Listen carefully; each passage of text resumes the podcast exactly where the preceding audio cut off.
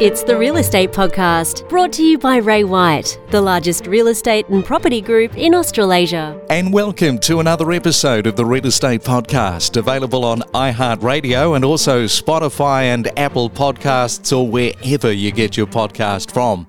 Well, of course, we are starting to hear that auctions are cooling somewhat. So, what is happening on the ground inside auctions? Well, shortly we're going to be talking with a leading Australian auction company Company, and to Damien Cooley for his take on what's going on. A reminder on Friday, we've got Rich Harvey back from Property Buyer. It's all part of the series of Let's Talk Property and part of your real estate breakfast. It's the main centre forecast with propertybuyer.com.au. Yes, let's have a look at the weather forecast. And for Sydney, expecting a few showers with 22 degrees. Melbourne, partly cloudy with 21. Brisbane, expecting a few showers with 25 degrees. And in Perth, a sunny day with 27 degrees. Well, the Real Estate Breakfast Club is on its way. Thank you for more of your emails. All you need to do is email us to myrealestatepodcast at gmail.com and in the header write the Real Estate Breakfast Club. That email address again is myrealestatepodcast at gmail.com. We feature market updates, interviews, and trends. It's your real estate podcast for breakfast. Well, we are starting to hear about the average number of bidders at auction time has fallen below a key threshold that at the moment is suggesting property price growth is starting to level off. There were at least 3.5 active bidders per auction for much of last winter and spring in Sydney and Melbourne, but bidders' numbers have dropped below this level for 2022 and a sign that the market is easing. That's according to some new Ray White figures. Auctioneer Damien Cooley has seen bidder numbers ease since the peak of the property market, and he is joining us now. Good morning, Damien. Welcome to the Real Estate Podcast. Good to have you on. Great to be here, Craig. Thanks very much for having me. Yeah, so in order to have strong competition at auctions, you need to have active bidders. And with that figure that I just mentioned of 3.5 bidders, that helps everything move along. So you're starting to see that that is dropping. Perhaps for our audience, just give us a sense of what's been trending lately that you've seen around these active bidder numbers. Yeah, so markets are driven by a number of things, and we and we collect auction data that really signifies how the market is tracking. What one piece of information is what we call auction clearance rates. An auction clearance rate is the percentage of property that sells either before or on the day of the auction compared to what property has actually been listed to go to auction on any given date. Another piece of information that we use is how many buyers are actually registering at auction and how many of those buyers are actively bidding at auction.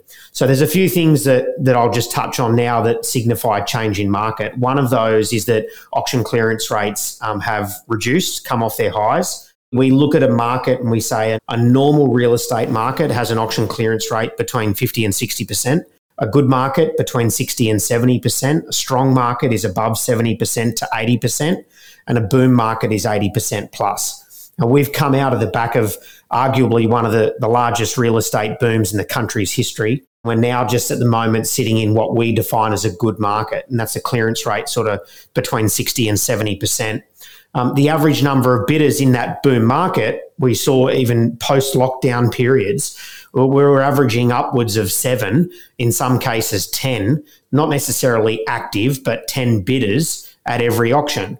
Whereas now we look at even the weekend just gone past, our company had almost 100 auctions on Saturday and we averaged just over four bidders at every auction there are different markets within markets. So we speak generally, um, but every market has its own little micro market. For example, Sydney has different locations like the eastern suburbs, the lower north shore, the inner west. Each of those markets is generally performing at a lower rate than what it was previously.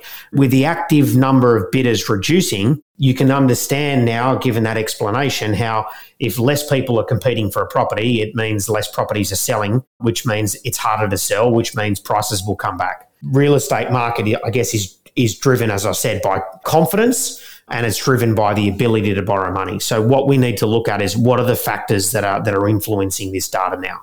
Yeah, and talking of the boom, of course, you've kind of got to keep this in perspective, right? Because as you say, I mean, we have gone through one of the biggest booms ever recorded.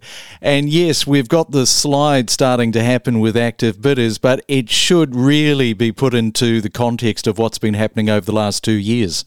Oh, without doubt, Craig. And if you look at what has happened over the last two years, the small pullback in confidence, the small pullback in pricing, and as a result of that, the potential for price growth to be negative over the coming months. We've also got a federal election coming up. We've got the Reserve Bank talking about significant interest rate rises over the next six months.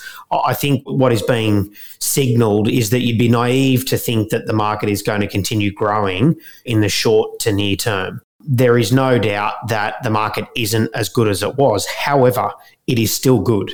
So, this is the important point. Good quality properties sell well regardless of market conditions. And that's because as a society, we need a home to live in. We have the, the dream of having a lovely home, which gives us security for us and our families there is something really beautiful about living in a home that is yours. Now, some people don't share that opinion. Some people prefer to rent, and there is a there is an investment strategy around owning investment properties and renting your own home. But the emotion that it comes into a residential purchase is very different to what comes into uh, an investment purchase. And if you look at where if the market comes back, and if you, for example, draw similarities between the property market and the share market, really what we're talking about as a percentage is not a significant drop. Personally, I have quite an optimistic outlook on prices holding up relatively well through through this period.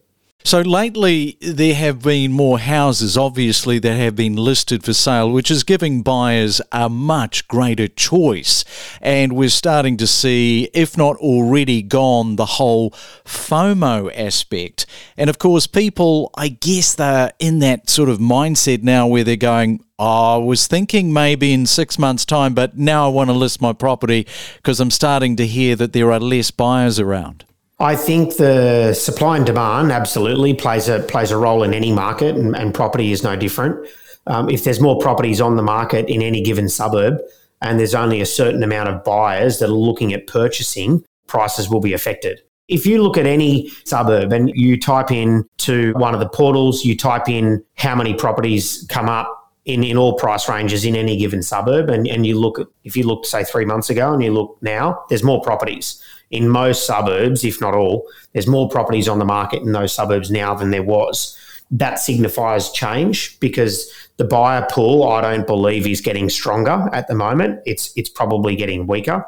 This period pre-Easter is always a, a very busy period. People go away on holidays. Um, they're enjoying their families. I think it's a little bit unique this year also because we've come off the back of a big boom, and I think also we've come out of out of a of a time that has never been seen before, lockdown periods and not being able to go away on holidays. And I think that there that has had a huge impact on the way people feel. And the way people feel has an impact on whether they buy or sell real estate and what they're buying. I think we also need to look at what buyer pools there are, are out there. And what I mean by that is how are first home buyers going? How are the downsizes going? How are the upsizes going? What are their buyer behaviors that we're seeing at auctions right now? And over the last, I don't know, four to six weeks, what's been happening around some of these bidders becoming hesitant? I guess right now, if there's going to be some hesitant actions with people not raising their hands at an auction, it's probably likely to start to happen from this point on. Yeah, we're seeing uh, it's a lot more challenging to start start auctions. We're seeing more and more vendor bids, for example, being used to commence an auction. Like in New South Wales, as an example, you are allowed to use the auctioneer that is is allowed to use one bid on behalf of the vendor. And traditionally, we would use that that bid in a number of different ways. Sometimes it can be at, at a really low number just to get people comfortable to place a bid, and it's almost used as a number that's enticing people to bid above. To the contrary, if there's a scenario where we only have one registered bidder, we might use that vendor bid at a higher number and use that as a as a positioning tool so to try and get it closer to either closer to where we need to be to sell, or even at the price we need to be to sell. So we're seeing more of that. What we are also seeing, though, Craig, is that once we do get a bid, it feels a lot easier to get more bids after that. There's a lot of people questioning, is the market going to tank? Yeah. And, and when they question, is the market going to tank, there's, they're nervous about starting the bidding. So we're seeing a lot less aggressive bidding tactics and we're seeing more um, conservative bidding tactics at auction. But that's the auctioneer's role to establish a floor price and to, to get buyers bidding. And the best thing for any owner to see, um, which is what we always say to buyers, the best thing you can do is actually bid because the, all the owners, they understand the market isn't as good as it was. They know that. What the owner needs to see is they need to see competition so they can, in their own mind, justify saying yes to a price that may not necessarily be the price that they first thought they'd get. You know, what stands out for me with this interview with you, Damien, is the fact that, and I wasn't sure which way it would go, whether or not you as a auctioneer would come from a point where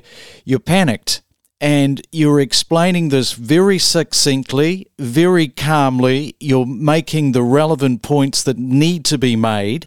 And I think that that has a calming influence. So, you know, well done for coming onto the show and just not freaking out and just explaining it the way that you have. I think the way that I run an auction is is very conversational. I think people just appreciate things uh, understanding what is what is happening. You know, for me, it doesn't matter whether the market's booming, whether it's not going well. I think the most important thing to do is just tell it how it is and explain to people the psychology in many respects behind an owner's decision to sell a property and the psychology behind someone's decision to buy. And everyone has different motivations. And I think uh, understanding those motivations is important to help people move on to the next stage of their lives. Yeah, good on you, Damien. Well, look, muchly appreciated. And I'm sure there's going to be some challenging times ahead, but at least we've got cool heads, particularly when it comes to auctions in this case. good good uh, segue into the brand Cooley as auctioneers, right? Thanks, Craig, for having me. I appreciate it. We connect you to the best real estate information across Australia. The Real Estate Podcast.